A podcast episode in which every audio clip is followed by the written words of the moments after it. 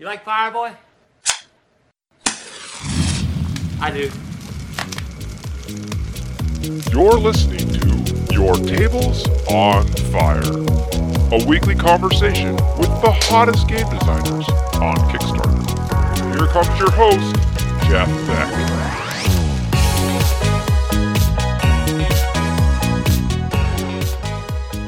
Thanks for tuning in to your Tables on Fire.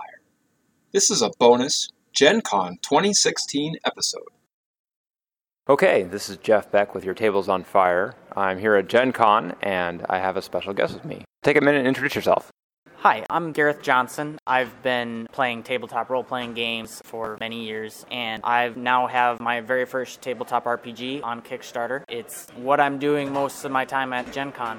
Cool. So tell us a little bit about your RPG. What sets it apart?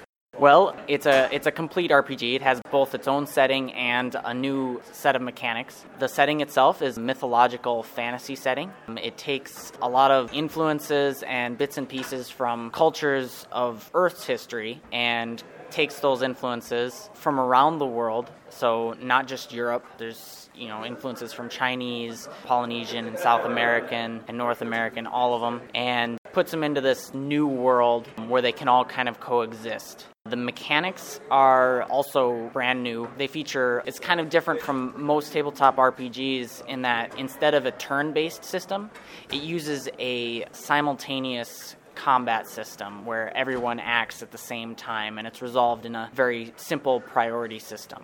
Hmm. Well, that sounds cool. A few things I want to dig into there.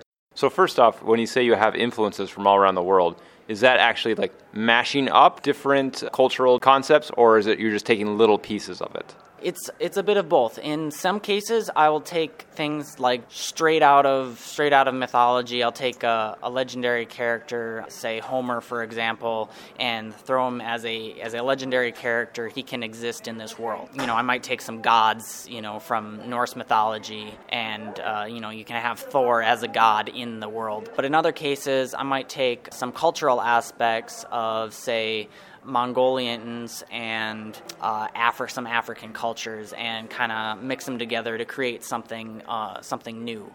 Okay.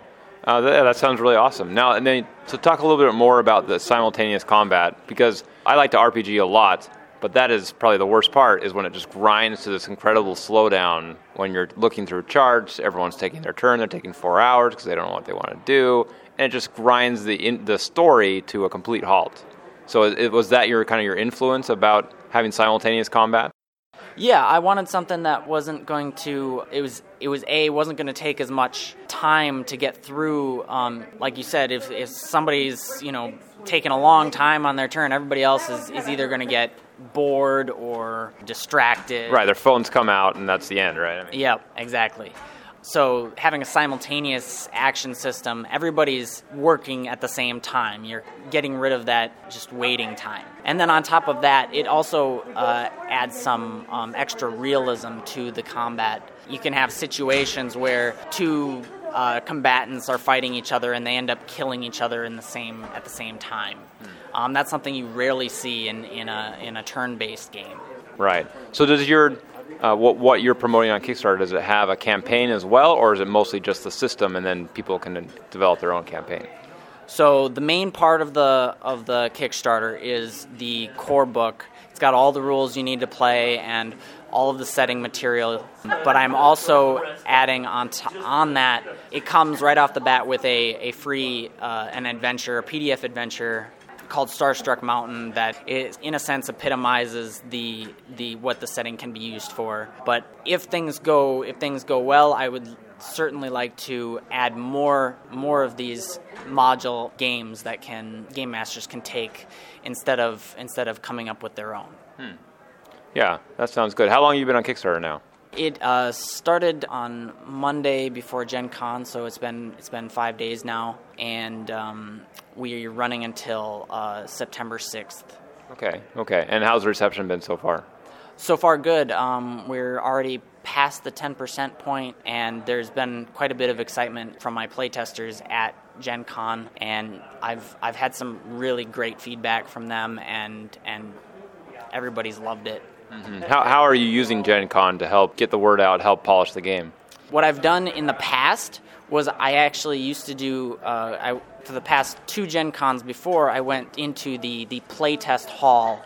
Um, this, this place that's set up specifically for new games to, to play test. But this year I wanted to do something a little differently. I actually set up my own events. People actually had to buy tickets and pay for them, but I ended up getting a better turnout and um, people ended up being more more excited about it when I did it that way. So I'm, I'm, I'm really pleased with how I've how much attention I've been able to get through that. Hmm. That's that's cool. I'm glad that worked out. That's very interesting. Uh, any advice you have for someone who's getting ready to launch their own game on Kickstarter? You'll want to try to get a diverse number of playtesters. You want to get first your it's there's a lot of playtesting. You gotta you have to before you even get to the Kickstarter, you have to make sure that everyone is going to you you have a concept that's already functional.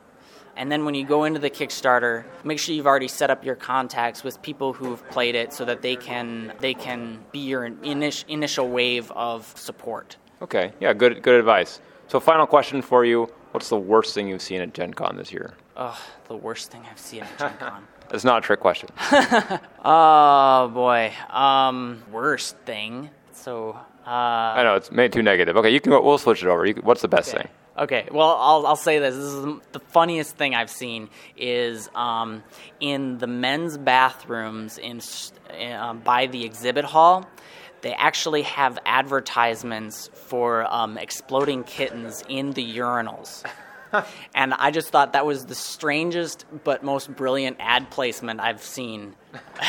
yeah, that, that's pretty unique. Well, where can people go to learn more about your game? Uh, right now, the best thing to do is just go to the go to Kickstarter, search Pythos, P Y T H O S, and it should be the only result on there. Last time I checked, it was the only result for just typing Pythos in there.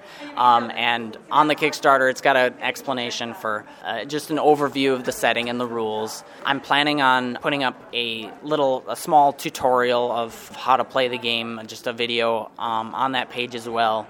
So right now, just going to the Kickstarter and looking at that is the best way to learn about it. All right, great. Well, thanks, thanks for taking a few minutes to talk to us. Yeah, no problem. Thank you.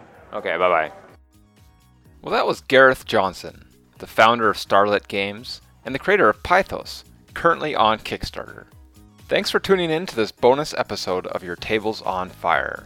Follow us on Twitter at TableFire, and also check out our website for show notes and other fun details www.yourtablesonfire.com. Until next time, go light it up.